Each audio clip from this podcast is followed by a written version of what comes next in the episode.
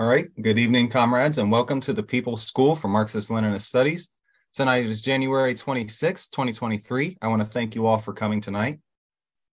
Fascism in the present day is our class tonight. What we're going to be learning from is we're going to be examining fascism as it stands in the present day in different countries in Europe, Asia, and South America, as well as examining fascist movements nowadays in the United States and where they are and where they stand in regards to gaining power.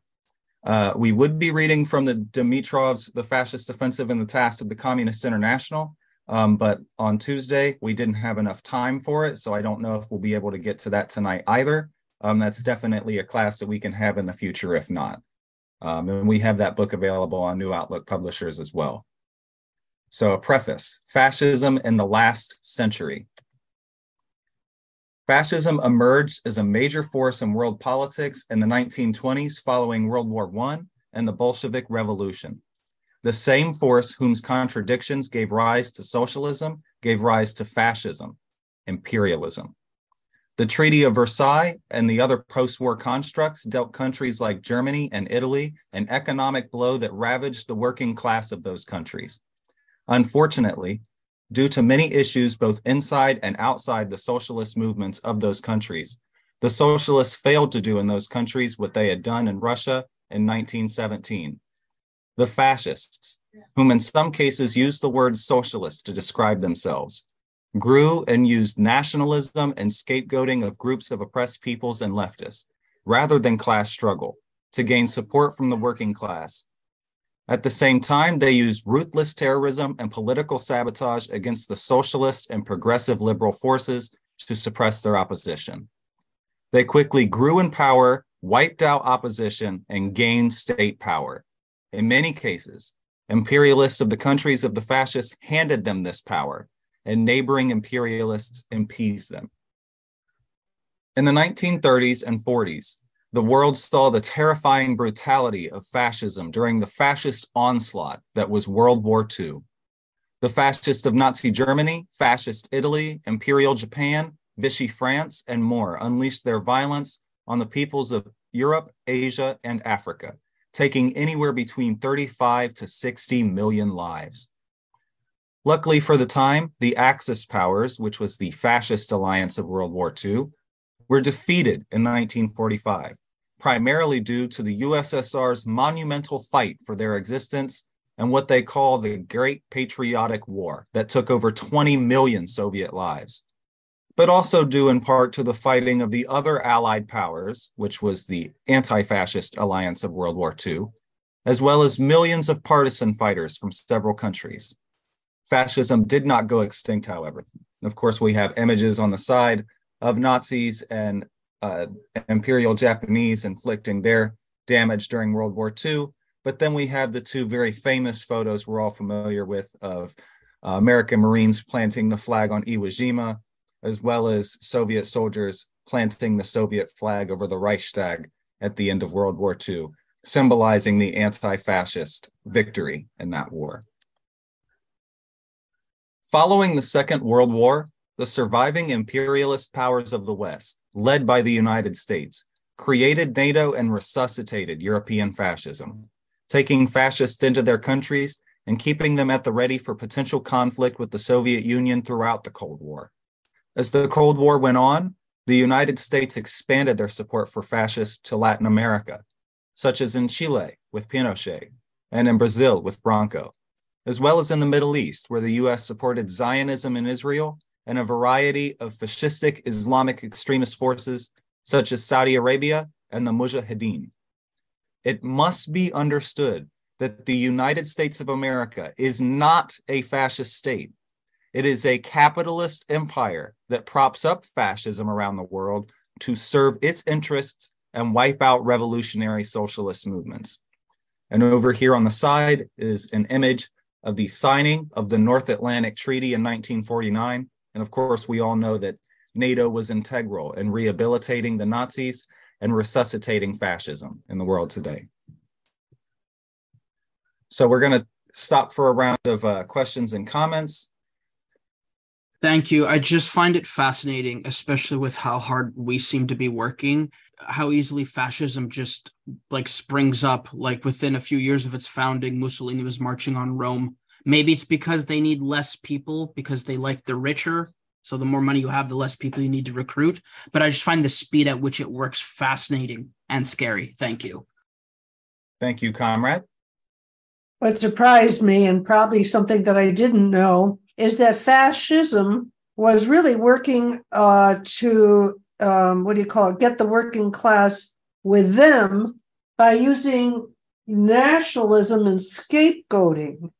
So there were they were still trying to get the working class by using different modes that like worked quite fast.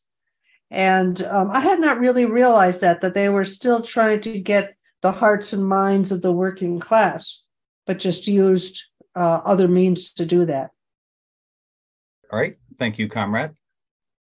Uh, yeah, just quickly, I think, you know, one thing that, of course, liberals get or forget or leave out about fascism is that it's the open terroristic dictatorship of finance capital, you know, which Dimitrov says about it, which I think is obviously an important factor in fascism because, you know, we have, uh, because when Donald Trump was president, we had, you know, many liberals would say that Trump was a fascist, but then Biden is not a fascist. So it's they're trying to kind of set up this belief that we can somehow vote out fascism. Mm. Um, you know, it's it, it it's just it's inconsistent, you know, from from the liberal standpoint. So I just wanted to point that out. Uh, yeah, I just wanted to bring up um, one thing. Like, you know, when we learn about this stuff in school, they never tell us that like the Axis was also known as the uh, Anti-Comintern Pact. So it's just really important to note that like anti-communism was really what motivated and united them. Um, and another thing was, just want to mention really quick, in 2016, there was a UN petition for combating the glorification of Nazism, and there was only two countries in the world that voted against that. They were the United States and Ukraine. Thank you. Uh, thank you. Um, so, when it comes to the meteoric rise of fascism, one thing that I think is important to take note of is that the exact same conditions which give rise to a growing socialist movement also give rise to a growing fascist movement because what they do is they capitalize on discontent among the population and they build their movement like that. And they use ideas that are already comfortable to people, whereas communists are using new ideas. A good example of that historically is Huey Long, um, who he used populist rhetoric masked as quasi left wing rhetoric to turn Louisiana into his own personal dictatorship, basically. Um, and a lot of his tactics can actually be seen reflected today in people like Andrew Yang uh, where Andrew Yang will, uh, he actually uses literally the exact same platform of a universal basic income and appealing to people's discontent and material instability, combined with a nationalist rhetoric, where for those of you who don't know, Andrew Yang is a third party, uh, he has the Forward Party, and it's combined with several nationalist groups. Uh, it formed with a coalition of some nationalist uh, reactionary groups. And so these tactics, they repeat themselves throughout history. And it is, uh, I think that one of the most dangerous mistakes that a lot of people on the left will make is they equate Republicans with fascists, where uh, Republicans definitely do promote fascistic policies. However, the most successful fascists in American history have actually started their career as Democrats. Uh, Huey Long is a good example of that. Um, he successfully turned Louisiana into his own personal dictatorship, got up to Senate, and if it weren't for his assassination, who knows where he could have gone. Uh, thank you. Thank you for that, comrade. And I want to remind us that we also had a, uh, a class in, I believe, 2021 uh, that mentioned Huey Long, but that's definitely a class that we need to have again and re-examine uh, that character in American history.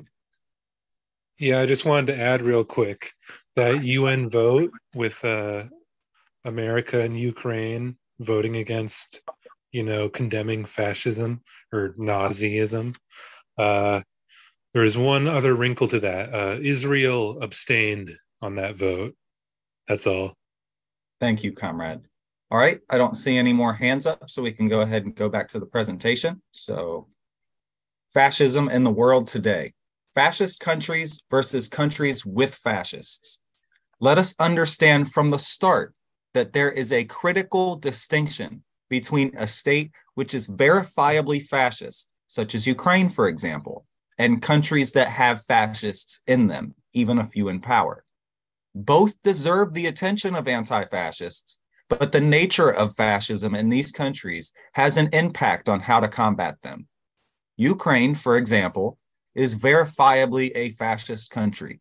The people in power in Ukraine are among the most reactionary, most chauvinistic, most imperialist elements of Western finance capital and have actually gained and consolidated power. Beyond that, they've incorporated neo Nazi militias into their military, banned all opposition parties, and honored the Bandera fascists of Ukraine's past. This fascism must be crushed at once. A country like Russia, on the other hand, has fascists in it for sure. However, they hold no significant power in the country. The Communist Party isn't banned and is the second largest party in Russia. And the country has led a special military operation since February 2022 to denazify the aforementioned fascist Ukraine, a move that was initially promoted by Russian communists. Therefore, while anti fascists in Russia should by all means resist any Russian fascism, Russia does not deserve the attention of the world's anti fascists in the same way as Ukraine at this time. So let's go ahead and get into Ukraine. Ukraine is a country that has only existed since 1991. It was formerly a part of the Soviet family, which was destroyed by the counter revolutionary forces of Gorbachevists and Yeltsinists. It existed as a capitalist democracy for about 23 years between 1991 and 2014. During this time, it struggled with Western backed color revolution, such as in the Orange Revolution of 2004, as well as rising nationalism and its relationship with the Russian Federation and the European Union. In 2013, the Euromaidan began, which were a series of protests mostly organized by Ukrainian fascists. They took issue with the pro Russian president Viktor Yanukovych and his administration's rejection of an economic relationship with the European imperialism and closer ties with Russia. These protests culminated in an undemocratic fascist coup in Ukraine, which ousted Yanukovych and began a series of events which would further exemplify the fascism of Ukraine. And over here on the side, we have a map and flag of Ukraine, just so that we're reminded of what we're talking about. We have the Orange Revolution of 2004, a picture from that up in the uh, top right corner. And down on the bottom here, we have a picture of the flags of the fascist right sector flying during the Euromaidan in 2014. So that just goes to show even more how fascists were involved from the start uh, in that uh, fascist revolution in Ukraine. Following the fascist seizure of power in 2014, the eastern regions of Ukraine, which are predominantly Russian speaking, sought separation. Russia annexed Crimea in the March of 2014. And on May 2nd, 2014, the trade union building in Odessa was lit aflame by Ukrainian fascists, and 42 people died at the hands of those Ukrainian fascists. Stepan Bandera and other Ukrainian fascists from the 20th century were officially granted Heroes of Ukraine, and their imagery pervaded much of Western Ukraine post 2014. Bandera is responsible for the deaths of thousands of Ukrainians, Russians, and Poles. In the Donbass region, for eight years, the people suffered a war on them by the government of Ukraine. The National Guard absorbed the neo Nazi Azov and Donbass battalions and allowed them to carry out brutal warfare on civilians in the Donbass. At least 365 civilians were murdered by Ukraine between 2016 and 2021. In 2021, Russia began to build its forces on their border with Ukraine. And in 2022, they recognized the two republics in the Donbass, the Lugansk People's Republic and Donetsk People's Republic, and they invaded Ukraine with the expressed goal of denazification. This war is still continuing. And the images on the side, we have the trade union building in Odessa on fire on May 2nd, 2014. You can see the Ukrainian flag dra- draped over one of the perpetrators. And then down here on the bottom left, we have a picture of a monument of Stepan Bandera that was erected in fascist Ukraine uh, post 2014.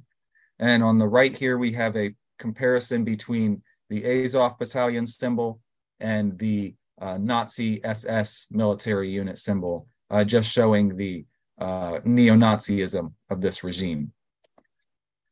And we have sources for further research on Ukraine. Uh, we you can find uh, three of these on YouTube. That being the eight years before documentary by the Revolution Report. It's a really good one that we've uh, had a couple of showings of before. Uh, Ukraine on Fire documentary by Oliver Stone. We showed that last year at the PSMLS. You can find that on YouTube. Uh, there's sort of a sequel to that that goes into more of Ukraine's history beyond just 2014, uh, called Ukraine: The Everlasting Present by Global Tree Pictures. That's available on YouTube. And then there's a great article called Fighting Fascism in Ukraine. That's by N. Butyayev of the Russian Communist Workers' Party. It's on their website and it's also in the issue of The Communist 2022. Uh, that, of course, is the publication of the PCUSA. Uh, so we can stop for another round of questions and comments real quick. I, I, I think the history of the United States, uh, especially the corporations of the, the two party system, is very consistent. Uh, I think the most democratic and uh, internationalist, uh, internationalist within quotations that I used to respect was uh, Roosevelt. But uh, what did uh, Comrade Angelo teach us about the role of uh, Roosevelt in the Second World, War? I want to quote uh, Angelo. He says that when the Russians push, we'll, uh, we'll stand with the Russians. When the Germans push, we'll stay with the Germans. Okay, so the history of the United States in terms of standing up to fascism is is uh, totally fallacious. It has not, as the United States does not have any history of standing up uh, to fascism.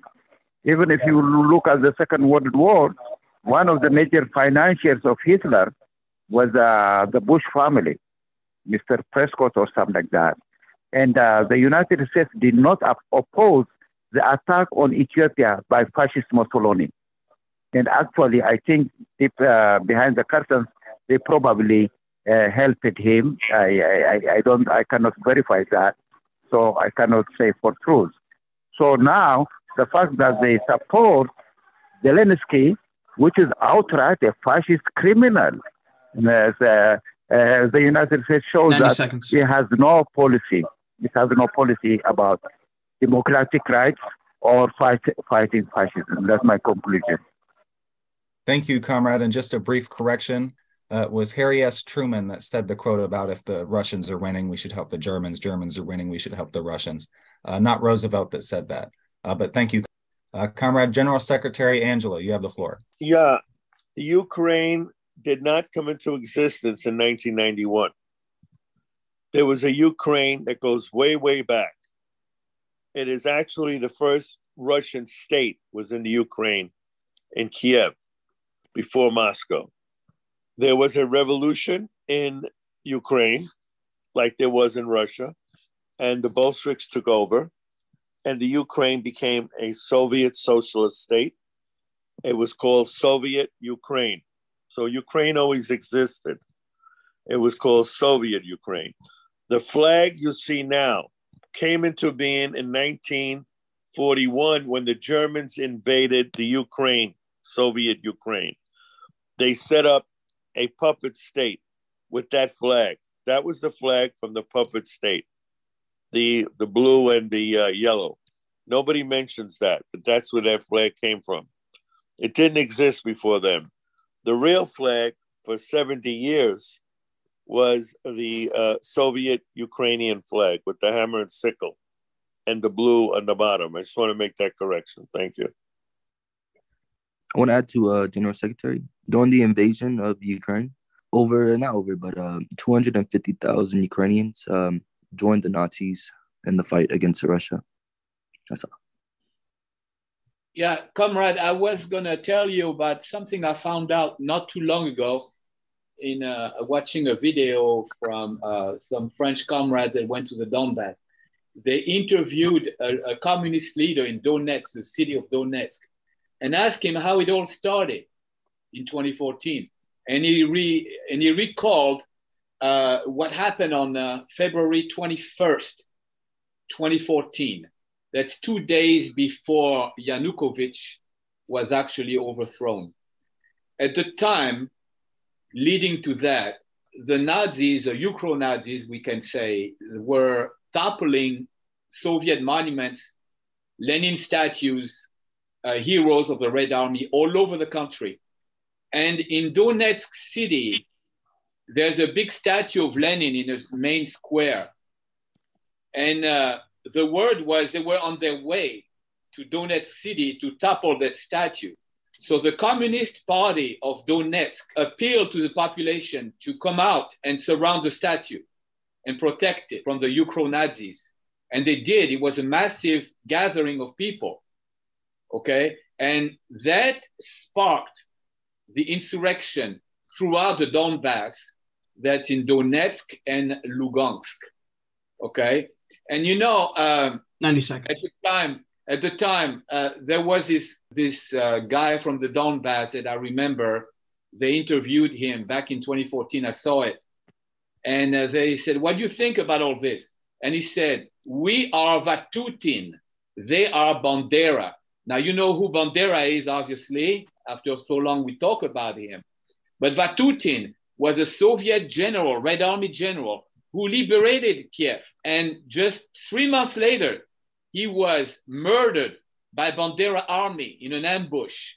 And a symbol of the Red Army in Ukraine is Vatutin against Bandera. So they said, we are Vatutin, they are Bandera. That's a whole opposition right there. Thank you. All right, thank you. So I just wanted to touch on something that was uh, we talked about on Tuesday, and that was the the yellow trade unionism, the trade unions that were backed by the U.S. and have aligned themselves with Azov in Ukraine. Um, that the Odessa trade union massacre was uh, brought up in the last slide, and the head of the Confederation of Trade Unions of Ukraine, Mikhail Volynets, not only was he involved with Maidan and organized with the AFL-CIO through the CIA, through the Solidarity Center, they organized protests to present them to the U.S. public that the trade unions were protesting the government as well. Uh, they, from what I uh, the, what I had read, uh, reports uh, were that they had taken office workers and dressed them up as the miners from the uh, Donbass region to, to parade around like they were striking uh, against the government.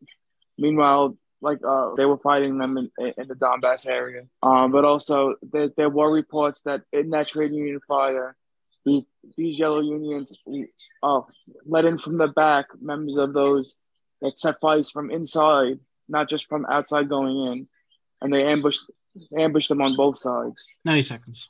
So uh, just, just remember that the, the fascists will form, use their own unions to go against the real union movement. Thank you. Uh, thank you. So uh, I, I, I really am glad that Comrade mentioned that because it kind of illustrates two points. Uh, the first being not all unions are created equal. Um, the teachers union in Burkina Faso was used to undermine the socialist government ran by Comrade Thomas Sankara. Uh, AFL-CIO unions participated in Chile to overthrow Allende. Uh, and the second point being those trade unions are banned in Ukraine now. So anybody who willingly took part in those movements, they sabotaged themselves by supporting fascists because they will always turn on you. They will always uh, illegalize trade unions, which is exactly what they've done. It is a hallmark of fascism. And it just kind of illustrates the point of Ukraine being full blown fascist. Thank you. Thank you, comrade. And it also goes to illustrate as well that fascists will eat their own if it means developing their cause. So, you know, any fascist is is going to be subject to possibly being turned on by their uh, fellow fascists. So we'll go ahead and jump back to the presentation. Um, this next part is going to be on fascism in the world today in other foreign countries. So I'll go ahead and start. While there is a general lack of other countries that are verifiably fascist and can be called fascist states, there are a number of countries in which rising fascist movements should be cause for alarm and could result in the establishment of more fascist states. Here are a couple of notable examples. Italy. In July of 2022, following a government crisis which led to the fall of the Draghi government. President of Italy, Sergio Mattarella, dissolved the Italian parliament and called for new elections, which led to a snap election in September. In that election, the neo fascist Brothers of Italy party won an absolute majority of all the seats in the Italian parliament, and their leader, Giorgia Meloni, who's pictured there on the right, was elected prime minister of Italy.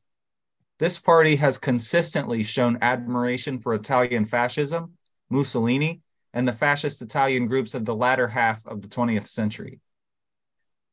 Their members have publicly performed the fascist salute, and the manager of the party actually said in 2019 that, quote, we must be free to be able to define ourselves as fascists. This is an evolving crisis deserving the attention of world anti fascists, especially considering the history of fascism in Italy, its birthplace. Italy and their fascists also support Ukraine. Sweden. The Swedish Democrats are a far right nationalist party that was originally started out of Swedish Nazism in the 1980s and 1990s, though the party supposedly rejects fascism and Nazism today.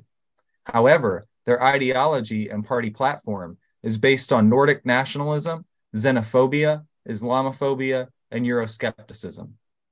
In the general election of October 2022, the Swedish Democrats was allocated chairmanship of four parliamentary committees for the first time in the Riksdag, which is their uh, governmental building, kind of like our capital. And the moderate party's Kristersson cabinet, which is their executive branch, uh, must get confidence and supply from the Swedish Democrats. And that's confidence in motions, supply of budget. It's a form of parliamentarianism based on the Westminster system.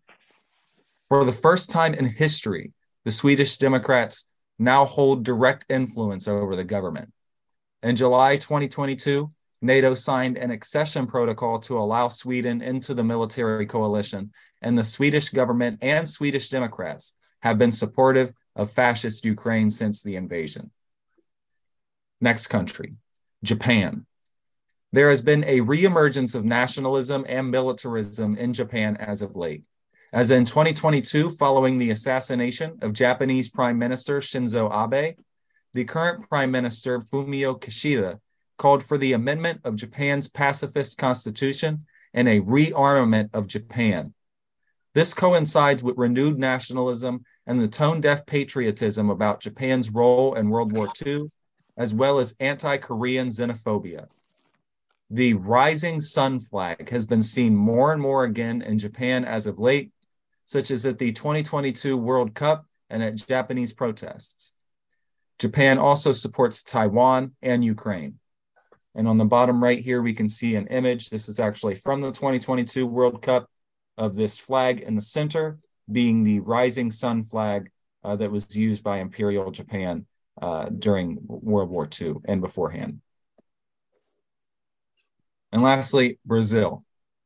On January 8th, 2023, only two years and two days after the January 6th putsch in the United States, supporters of fascist former President Jair Bolsonaro performed a putsch at the government buildings in the capital of Brazil, following the inauguration of Lula da Silva, who was imprisoned by Bolsonaro on corruption charges and was released recently and ran for president and won.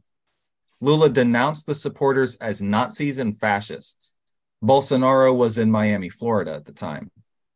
Jair Bolsonaro's governance was one of assault on the Amazon rainforest, including the indigenous people living in it, as well as Christian nationalism and militarism. He praised the 1964 US backed fascist coup in Brazil, which installed a military junta in Brazil.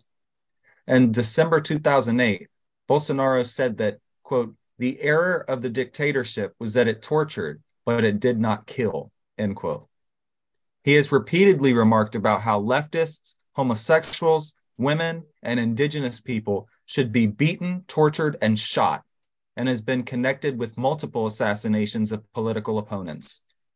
For now, it seems Bolsonaro has accepted the election results and tried to distance himself from the putsch, but there is still a rising fascist movement in Brazil that supports him. Brazil has a history of being a fascist country before and could become one again, bringing fascism back to Latin America for the first time since the reign of Augusto Pinochet in Chile in the 1970s, which was also US backed. Bolsonaro also supports Ukraine. And on the right, you can see an image of Bolsonaro supporters invading the Brazilian National Congress uh, earlier this month. So we'll go ahead and stop for another round of questions and comments. Okay, it's funny that um, what is it like the granddaughter of Mussolini? I think uh, you just mentioned, um, but not just her. The whole entire uh, the new prime minister is fascist.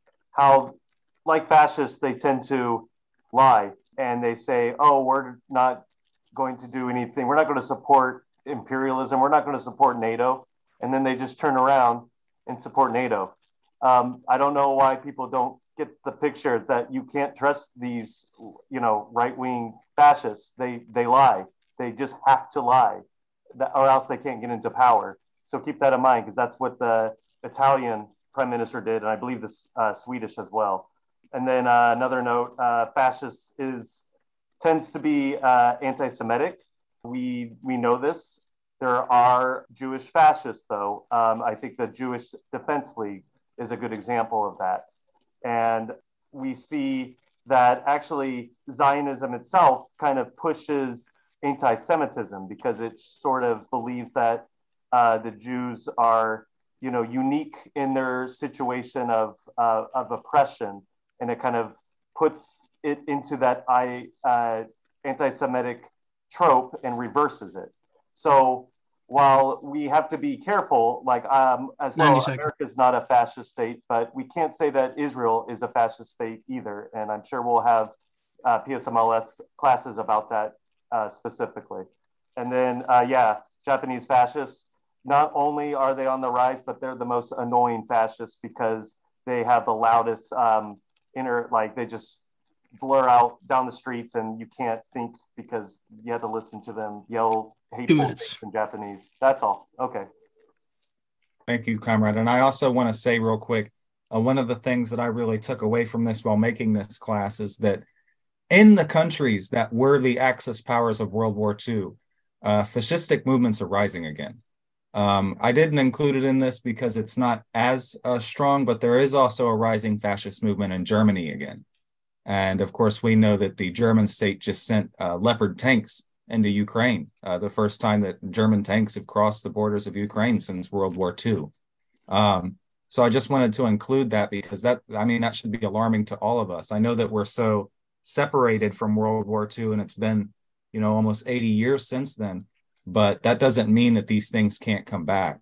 And it doesn't mean that it can't, you know, sprout in a new place like our own home. So I think that also when it comes to the uh, when uh, when it comes to developments in, in Latin America, you have a lot of people in, in southern states of, of, of Brazil who uh, have a family who uh, come directly from the uh, Nazis and, and Italian uh, diaspora connected to the war. Thank you, comrade. And Comrade General Secretary Angelo, you have the floor. I want to remind everybody that after World War II, many fascists left Germany and Italy and went to South America. Don't forget that. I would not be surprised if some of their relatives and offspring are involved in this proto fascist movement that you see in uh, Brazil. Remember, Portugal itself had a fascist government. Name was Salazar at the same time that Franco was in uh, in power in Spain, right next to them, Portugal, Salazar. Now, who, how did Salazar get out of power? There was an, an uprising by the army led by the Communist Party. You should all know that. We should have a class on that. What happened in 1974 to get rid of uh, Salazar? What happened? And I want everybody to know that the general secretary of the party in Portugal, went to get medical help before he died to the Soviet Union. His name was Cunhal, C U N H A L, and uh, he was pro Stalin. When many Communist Party leaders were not pro Stalin in 74. This guy was still pro Stalin. I just wanted to give you a background of that. The other thing is about Netanyahu in Israel. Listen carefully. Netanyahu had friendly relations with Trump. Remember that. Netanyahu passed a law within the last year that Palestinians are officially second class citizens. I don't know if you all know that. That is the law. That Palestinians, that's been unheard of before. Israel had been a petty bourgeois democracy in the Middle East for years. They allowed the Communist Party uh, to exist. Maki, the Communist Party of Israel, is active and flourishing. It has a youth movement, and its involvement in the peace movement is very strong. They've never been attacked. But things are changing in Israel. And remember what happened three weeks ago. Zelensky from the Ukraine, who is a nominal Jew, you know what that means. He's nominally Jewish. I don't know if you know this, but he goes around with a cross around his neck because he was brought up by Christians. That's how Jewish Zelensky is. Uh, so he went to Israel and he was taking pictures with Netanyahu. So there's a connection there also between uh, Zionism and anti Semitism and fascism. Also, the last thing fascism does not have to be anti Semitic, it has to be anti something. It could be anti immigrant, it could be anti Jewish, it could be anti Black, but it has to be a scapegoat. There has to be a scapegoat. In Germany, the Jews were the scapegoat. In this country, fascism has Jews as a scapegoat. But you can't have Jewish people who are fascist. The scapegoat is not Jews because they're Jewish. The scapegoat is Palestinians in Israel or immigration, immigrants in other countries. I just want you to understand that. That's all. Thank you. Yeah, uh, I just want to respond to Angela real quick. In uh, Argentina, I, it's, I believe it's Argentina. There's uh, several towns that are named um, after German people, and these they speak German there. Their ancestors from German uh, Nazis, and they actually fly swastikas and they have parades celebrating like key Nazi events and like that's like their culture thing that they they do. It's probably more than just that. Uh, in Argentina, it's probably more than that, but I know it's uh, at least several towns because I've, I've, I've looked into that. But yeah. Thank you, comrade. And one thing that I want to add when it comes to uh, Nazis basically being repatriated in South America is if that scares us, you know, the amount of Nazis that ended up in South America and, you know, where their ancestors are at and what they're doing to propel fascism there. Uh, there were more Nazis that actually came to the United States after World War II. So keep in mind that there's, you know, probably a lot of different descendants of Nazis in the United States that are working within fascist movements here. And so there's still the real threat of that here in our own home. Uh, yes, I, I know that uh, uh, Dr. D'Angelo uh, mentioned uh, Salazar in Portugal, but uh, Salazar like died or left office in 1940, I mean 1970, and like his so he wasn't in power during the Carnation Revolution. Just want to point that out, just to nitpick. Thanks. All right, comrade. Thank you for the correction. All right, we're going to go ahead and jump back to the presentation now. Uh, this next part is going to be on fascism in the United States of America today. A brief history of American fascism. It is important to understand that American fascism is different than Nazi fascism, and that American fascism is a lot more based on Christian nationalism, white supremacy, and a sense of pride in America's colonial and imperial history. American fascism truly came to being in the 1920s when fascism was being invented in Europe but it had its roots in what can be considered proto fascist movements of the Confederate States of America, which the Union had defeated in the Civil War, the Ku Klux Klan, and the 100% Americans, and more. America's westward expansion and accompanying genocide of indigenous people in North America was very inspirational to German fascists later on uh, for their ideas of Lebensraum and what they did in the genocide in Europe. Then, as World War I came and went, and American imperialism was becoming a powerhouse, and American businessmen were making deals worldwide, millionaires like Henry Ford and J.P. Morgan funded, aided, and praised the Nazis and provided them with breakthroughs in their transportation, concentration camps, and weaponry. And over on the right, we have a depiction of a battle in the American Civil War, as well as on the bottom uh, right, we have a picture of the Ku Klux Klan gathered for a cross burning in the early 1900s, just to go ahead and exemplify uh, these two groups uh, that were kind of could be seen as proto-fascist movements in America. When fascism was coming into existence formally in Europe in Italy, Germany, and Spain, fascist movements were attempting to establish themselves in America. The most notable example of a planned seizure of power by fascists in the United States during this time was that of the Business Plot of 1933, which was organized by American fascists who wanted to overthrow Franklin Delano Roosevelt and install a fascist regime in the United States friendly to the Axis powers. It was foiled by Smedley Butler, among others, and a coup was never attempted. The America First Committee was then formed in 1940, with the main policy being that of isolationism from the war in Europe, thus avoiding American war against fascism. They reached around 800,000 members at one point in 1940. And comrades understand that's more than the population of some large cities in America. Luckily, however, because of the attack on Pearl Harbor and the German declaration of war on the United States, their popularity quickly dwindled, and they were dissolved on December 11th, 1941, uh, only four days after the attack on Pearl Harbor. And over here, we have a picture of Smedley Butler with associates on the 1930s. He's the one that's uh, kind of here in the middle with the different insignia on his chest, different medals and whatnot. And then down here on the uh, bottom left, we have a logo of the America First Committee, uh, just kind of showing uh, what it was like back then. This is the part about the present day now. Since the end of World War II, different neo Nazi, white supremacist, and Christian nationalist groups and movements have sprung up and gone out of existence. The Aryan Brotherhood is probably the most notable example, usually formed of imprisoned white Americans who have joined into it as a racist gang. They're more focused on operating like a criminal gang than a political force, however.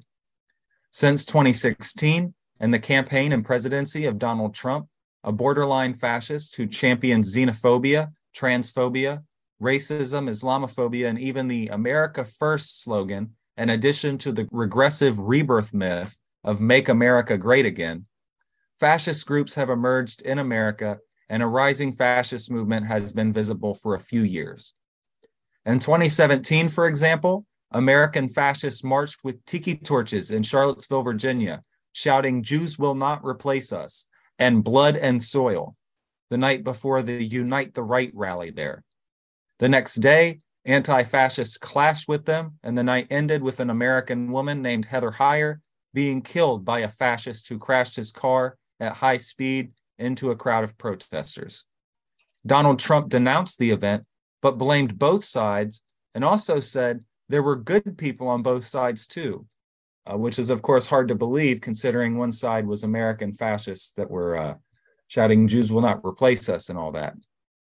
Uh, and of course, we have the pictures on the side of former US President Donald Trump, as well as a picture of the event in Charlottesville, Virginia, where American fascists were holding lit tiki torches. Other notable events involving violent fascists in the last few years include clashes between fascist street militias, such as the Proud Boys Patriot Prayer, Patriot Front, Three Percenters, and Oath Keepers, and unfortunately, mostly anarchists, anti fascists in Portland, Oregon, Berkeley, California, Oregon City, Oregon, and more since at least 2017. Fascist groups have also planned and attempted attacks on LGBT plus events, such as the Pride event in Coeur d'Alene, Idaho in 2022, where Patriot Front members were busted armed to the teeth in the back of a U-Haul truck ready to assault the event. When the 2020 US general election came, and the results were that Joseph Biden would become the next president of the United States, Trump and his supporters immediately rejected the election results, spread misinformation that the election was stolen, and openly organized online the January 6, 2021 putsch at the U.S. Capitol building in Washington, D.C. This was a fascist show of power that is unrivaled in the history of the United States. Many disparate fascist groups were in attendance, some even Antifa jacketing or Fed jacketing each other, meaning so many different people had came that they were even turning on each other at the event. Some protesters wore shirts saying 6 million wasn't enough, or 6 MWE, which means 6 million wasn't enough. And what they're talking about is Jews. And we know, of course, what they're trying to say there. And at the end of the day, two officers lie dead at the hands of protesters, while only one protester was killed by police forces in the Capitol building. And we have the pictures over on the left is Proud Boys marching before a clash in Portland, Oregon. And the one in the center is Enrique Tarrio. He's the one that's on the graphic for this class. He's one of the main uh, kind of fascists involved in that. And then on the uh, bottom left, we have the crowds outside the US Capitol building on January 6, 2021. The status of the American fascist movement as of this moment is that it does not have any significant power in the United States. However, that does not mean it is not gaining power and consolidating it. At least two January 6th putsch participants have been elected to Congress in 2022, and violent fascists have ran successfully for positions all the way from school boards and city councils to state representatives and senators. It is also worth noting that a significant section of the Republican Party, or GOP, Grand Old Party, has defended the January 6th putsch, as well as other fascist actions, individuals, and policies. Right wing candidates for 2024's presidential election have all given varying degrees of alarming statements about their views and thoughts for the future of this country. Former President Donald Trump quietly walked away from the putsch, but recently mentioned suspending articles of the Constitution with regards to elections based on his claim of the 2020 election being fraudulent. Ron DeSantis is another frontrunner candidate who has championed anti-LGBT plus laws, is very anti-communist. It would be just as bad, if not worse, than Trump. And I want to add to this. I didn't put it in the presentation here, but he also was involved before in uh, torturing at Guantanamo Bay. He actually did that himself. And then Ye, also known as Kanye West, is a celebrity running for president who was close to Trump during his presidency and recently made very overtly pro Hitler and pro Nazi remarks on the fascist talk show InfoWars with Alex Jones. Whether a fascist revolution occurs in America by legal means, such as it did for Hitler in the 1930s, or through a violent coup d'etat like Chile in 1973, remains to be seen yet. But what can be said is that a semi organized American fascist movement is rising. And with the United States of America already holding economic hegemony over a lot of the world and upholding a massive military empire that spans the globe, anti fascists of the world must rise to the task of stopping fascism in America. And it is the most important task that we have. And we're going to stop for another round of questions and comments. Uh, so we'll go ahead and go to the hands that we have. Okay, I'll make it quick. This is an old George Dimitrov quote. As the center falls out, the extremes grow. And he used as an example in chemistry the machine that you put test tubes in, if you know what that is. The machine goes in a circle, it goes very fast. And as it goes fast, the liquid in the test tubes goes to the extreme. And that's exactly what Dimitrov is trying to say. That when the center falls out in extreme circumstances, the extremes grow. And that's both extremes of the left and the right. And the extremes meaning communism or socialism on one end and fascism at the other. That's all I wanted to mention. Thank you. Okay. Um, one thing I just wanted to point out is monopoly power and involvement in the rise of fascism, where really the purpose of monopoly power, capitalist monopoly power, is to reduce the anti-monopoly power, which is the working class power, and lead the way for the fascist takeover. So that's something that Henry Winston talks about. Um, I have a question, which is fascism really is a, at least in history, has been a reaction to that kind of power of working class power, communist power taking a hold in a country. And it's kind of the capitalist response or the monopoly response to that. If you will, fascism is a disease. The best analogy I could think of, and I'm sorry, but uh, this is the best analogy I could think of, is it's like the host is capitalism and the disease is fascism. It's kind of like um, uh, chickenpox or, or like herpes. You can't remove it. It will always come back. And then when stress, when the host is stressed again, out comes, you know, fascism and it just kind of festers up again. But my question is, so is that necessary to have a strong labor movement in order for fascism to take over? Well, fortunately, January 6th, nothing happened. I would say the centrists have still quite large control, and leftist movements did not take over or did not really weren't strong. So why would the imperialist powers need to let the fascists take over? But that's kind of a question that I would like to be answered. Does it need those kinds of labor communist powers to be at hold in order for fascism to take over? Yeah, uh, it's very simple. Dimitrov, again, the father of all this, said that when the capitalists can no longer govern using a velvet glove, right? They can't govern that way. Therefore, they're going to use the iron fist. And that's why fascism always emanates from capitalism, not from socialism or communism. The way the middle class, petty bourgeois oriented mass media try to make you think that fascism is on the right, socialism and communism is on the left, and what's normal is capitalism in the center. That's the way they present it, and their media presents it that way. Right? Dimitrov says the opposite. He says that all comes from capitalism, fascism. When they can no longer control things, things get out of hand they take away the velvet glove that they dealt with society and they'll use the iron fist. The iron fist means crush the trade union movement, crush the communist movement. That's what they'll do. And that's what happened in Ukraine. Think about it. They couldn't control it anymore. The oligarchs who took over the Ukraine after 1991 could not control it uh, by 2014. It took them a couple of years. They couldn't do it anymore. 90 and seconds. That's why they came down with what they did. Thank you. All right. Thank you, comrade. Thank you there is a growing labor movement. There is a growing left wing movement in America, and it does have the genuine beginnings of power. We nearly had a very impactful railroad strike uh, recently. Union participation and union development is at a high that it has not been seen at in years. Uh, interest in socialism, interest in communism is rising. And uh, right now, the left wing and labor movement in America is largely dominated by more moderate forces or by anarchists, but it is still there. Um, the presence of a powerful communist party is not a prerequisite for fascism, it's a prerequisite for beating fascism.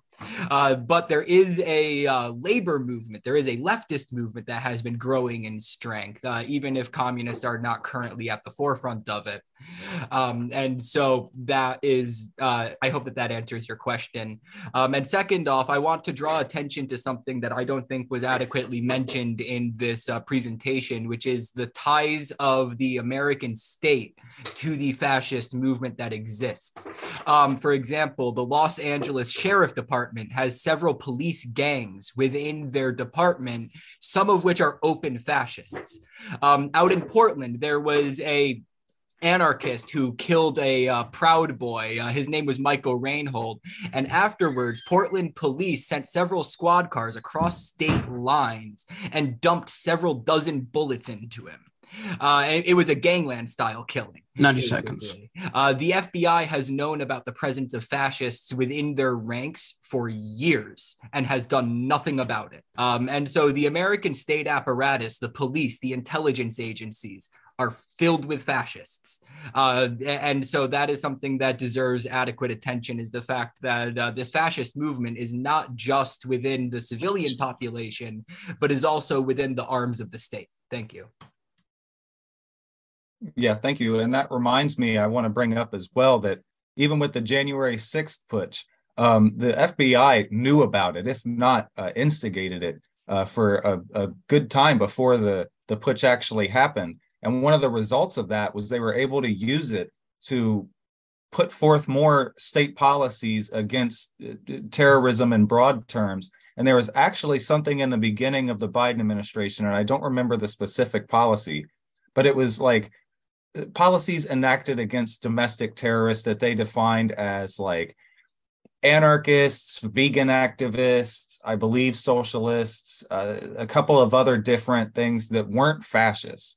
Now they did have like white supremacists on there and I think like Aryan groups, but the point is they used that event that they were involved in to go ahead and put forth more policies to repress the left and repress uh, the labor movement in the United States.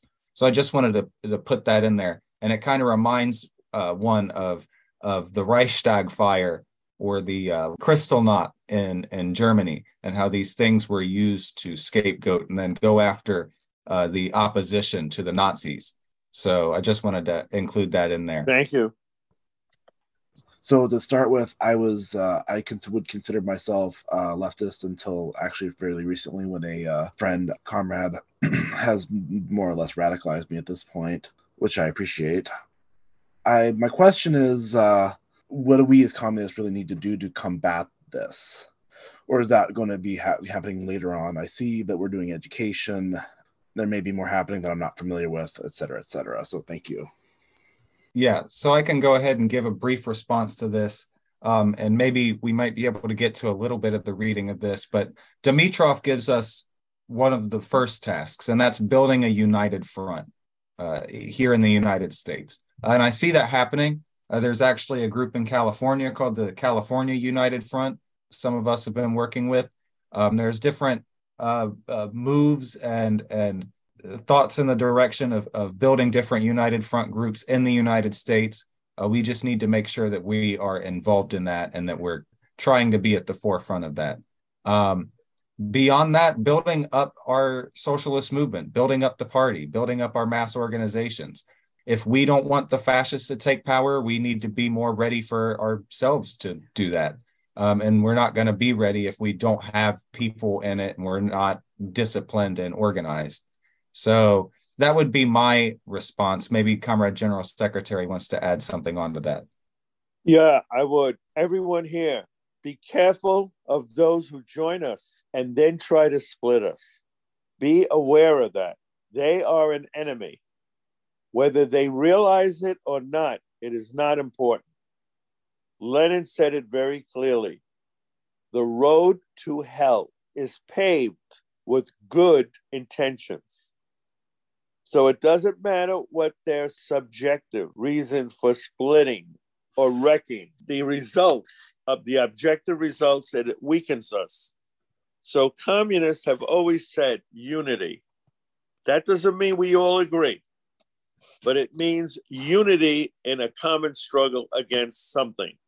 In this case, it's fascism. So we need to work together. We can disagree, but when we take that disagreement, comrades, and go into the direction of attacking and wrecking other organizations that are fighting fascism, then beware of them. Ask yourself the question who are they really working for? Who are they doing the work for? Is it for the anti fascist movement or is it going to benefit the man, the ruling class? Thank you. Thank you, comrade. Uh, yeah, I just wanted to kind of, I guess, uh, like the institutions of the state and um, like tentacles of conscious fascist elements or fascistic at least. Um, in Minneapolis, former head of the police TV union is a like known white supremacist who's the head of a, a, motorcycle gang called City Heat. Like the Minneapolis used to be the that like stronghold of the National Socialist movement before the 1980s, 90s, and they were forced out. Um, but still they, still have that that those type of positions. His wife is one of the popular uh, like local news anchors, so they have tentacles within um, a lot of the state and superstructure type institutions like that um, that are just hiding in plain sight. And uh, Enrique Tarrio himself ended up coming out as an FBI informant, didn't he?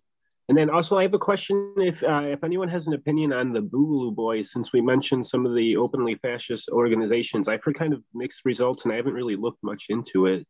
And that's it. Yeah, I'll respond real quick. Um, uh, to be honest, I, I don't know about the much about the actual ideology of the Boogaloo Boys. I've seen different people on the left associate with them in varying degrees before. Um, I wouldn't touch them with the 10 foot pole. Uh, I think that they're fascist, um, but I don't know. It remains to be seen. I would like to respond to that. Go ahead. You have the floor, Cameron. The Boogaloo Boys are non ideological Civil War cosplayers. Um, that's the best way I can think of to put it. Um, many of them are fascist, many of them are not. All of them are fetishizing the idea of civil war and revolution and are excited and foaming at the mouth for it. Overall, it's a harmful tendency and group, and they are destructive whether they come from the left or the right. Uh, uh, what I was gonna say is that I think a dimension too uh, that I think is worth mentioning is how there are. I think I think another dangerous trend too is uh, is also people who want to use the use the uh, language of uh, liberation to defend the actions of the bourgeois state. I think that is something important to. Yeah, just to kind of go back on Dimitrov, I know he's says some really important things, but I think something that is also very important for the left in general is that um, we see much of the left harbors this like national nihilism tendency within them. They say there is no revolutionary past, there's no revolutionary potential for the working class. And like Dimitrov says, um, the fascists are digging up all of history to to use. And if we don't use the uh, the past of the working class, the working class movement in this country, we are voluntarily handing that over to them. We are handing over the history of this country to the fascists. And so I think that's very important because we get this very uh, this very destructive ideology from people who join the left, where they, you know, like I said, they they say that there's no revolutionary potential in the proletariat or the working class. There's nothing there. We just need to just burn everything down. It doesn't get us anywhere, and it doesn't. The American working class doesn't. They don't like that. We don't get anywhere with with that. Uh, we don't get them on our side because all they see is that we just want to destroy what they are familiar with. So that's what I wanted to say. wanted to say about the Boogaloos. They tried coming out to Minneapolis during the George Floyd rising, and uh, well, they seem to have just Googled where the black neighborhood was, and uh, so figured out pretty quick that the the Crips are much better organized and better at uh, patrolling their own streets than uh, little you know boys from Texas. Um, and then uh, they put they had been placing crates of like uh, like supplies for Molotov cocktails but they didn't put them like in any neighborhoods because like they seemed to just thought people were like invading the city from the outside. They just didn't seem to really understand the how uh, riots happen and work like that when the people are rising up themselves.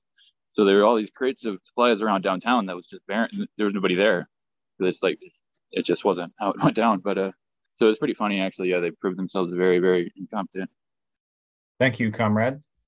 All right, I don't see any other hands up. So what I think we can do real quick is we can't do the full reading for tonight, but I would like to go ahead and skip forward to the part where Comrade Dimitrov talks about what we should do in the United States of America. And this is from the Fascist Offensive in the Tasks of the Communist International, which you can buy on newoutlookpublishers.store.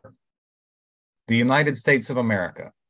Let us take, for example, so important a country in the capitalist world as the United States of America. There, millions of people have been set into motion by the crisis. The program for the recovery of capitalism has collapsed. Vast masses are beginning to abandon the bourgeois parties and are at present at the crossword at the crossroads. Embryo American fascism is trying to direct the disillusionment and the discontent of these masses into reactionary fascist channels. It is a peculiarity of the development of American fascism that at the present stage it comes forward principally in the guise of an opposition to fascism, which it accuses of being an un American trend imported from abroad.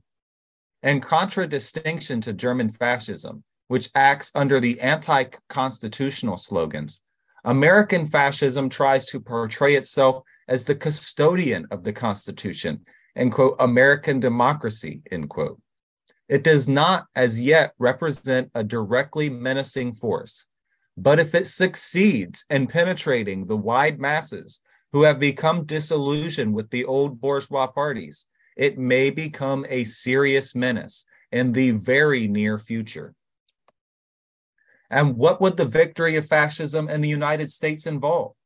For the mass of working people, it would, of course, involve the unprecedented strengthening of the regime of exploitation and the destruction of the working class movement. And what would be the international significance of this victory of fascism? As we know, the United States is not Hungary, nor Finland, nor Bulgaria, nor Latvia the victory of fascism in the United States would vitally change the whole international situation. Under these circumstances, can the American proletariat content itself with organizing only its class conscious vanguard, which is prepared to follow the revolutionary path? No. It is perfectly obvious that the interests of the American proletariat demand that all its forces dissociate themselves from the capitalist parties without delay. It must find in good time ways and suitable forms to prevent fascism from winning over the wide mass of discontented working people. And here it must be said that under American conditions, the creation of a mass party of the working people, a workers' and farmers' party, might serve as such a suitable form. Such a party would be a specific form of the mass people's front in America and should be put in opposition to the parties of the trusts and the banks, and likewise to growing fascism. Such a party, of course, will be neither socialist nor communist, but it must be an anti fascist party and it must not be an anti communist party. The program of this party must be directed against the banks, trusts, and monopolies, against the principal enemies of the people who are gambling on the woes of the latter. Such a party will justify its name only if it defends the urgent demands of the working class, only if it fights for the genuine social legislation, for employment insurance, only if it fights for the land of the white and black sharecroppers and for their liberation from debt burdens only if it tries to secure the cancellation of the farmer's indebtedness, only if it fights for an equal status for Blacks, only if it defends the demands of the war veterans in the interests of the members of the liberal professions, small businessmen, and artisans, and so on. It goes without saying that such a party will fight for the election of its own candidates to local government, to the state legislators, le- legislators, and to the House of Representatives and the Senate. Our comrades in the United States acted rightly in taking the initiative and setting up of such a party, but they still have to take effective measures in order to make the creation of such a party the cause of the masses themselves. The questions of forming a workers' and farmers' party and its program should be discussed at mass meetings of the people. We should develop the most widespread movement for the creation of such a party and take the lead in it. In no case must the initiative of organizing the party be allowed to pass to elements desirous of utilizing the discontent of the millions who have become disillusioned in both the bourgeois parties, Democratic and Republican, in order to create a third party in the United States as an anti communist party, a party directed against the revolutionary movement. And with that, we're going to stop for our last round of questions and comments. So I'll go ahead and let Comrade General Secretary uh, have the floor. Yeah, I haven't read this, and I'm so glad to hear this because that's exactly what we've been doing. That's what communists have been doing for years. In 1948, we knew that Truman was an anti communist, and we knew the Republican opponent was an anti communist. We knew both of them were against the workers' interests, against trade unionism. So, what do we do? We set up with other forces in the Congress of Industrial Organizations, CIO, trade unions, and other mass organizations. We set up a party called the Progressive Party. And the candidate we ran was Henry Wallace. Who was he? He was the vice president of the United States during the administration of Franklin Delano Roosevelt. So he, we did not uh, put up a socialist, a communist, anybody on the left. We put up somebody who was opposed to the monopolies, who was going to fight the trust and the monopolies, who was going to fight anti communism. And that's what the position of, uh, of the Progressive Party was. And that was a correct view. And we need to do that again. We had a McCarthy period, it destroyed everything. We need to start all over again. And this is the electoral way of doing it. This country at this moment, Lenin would be the first to sell us this, is not ready for a revolution, not at this moment. So while we're waiting to build that force, we support an electoral formation that'll bring the workers some reforms, real reforms, not fake reforms. And that's what communists should be doing. Thank you. Thank you, comrade. Oh yeah, I was just thinking when they talk about like uh, the bankers plot and everything, and uh, I saw this movie Amsterdam. It's on HBO Max. I saw it in theaters. It uh, it's uh, loosely based on uh, the uh, the uh, bankers plot and uh, how it, they tried to overthrow FDR. It's pretty interesting. All right, we've reached the end of our class, and we're going to start wrapping up now. Thank you all for uh, attending tonight, and thank you for the great contributions uh, to this conversation. I'm glad that we were able to at least read a little bit of Dimitrov. That part about the United States uh, was so important, and honestly, it could have been wrote yesterday. Um, so I'm going to go ahead and share my screen so that we can go ahead and hear last song of tonight. This is the Song of the United Front in English. And just because he's human, a man would like a little bite to eat. He won't get full on a lot of talk that would give him bread and meat.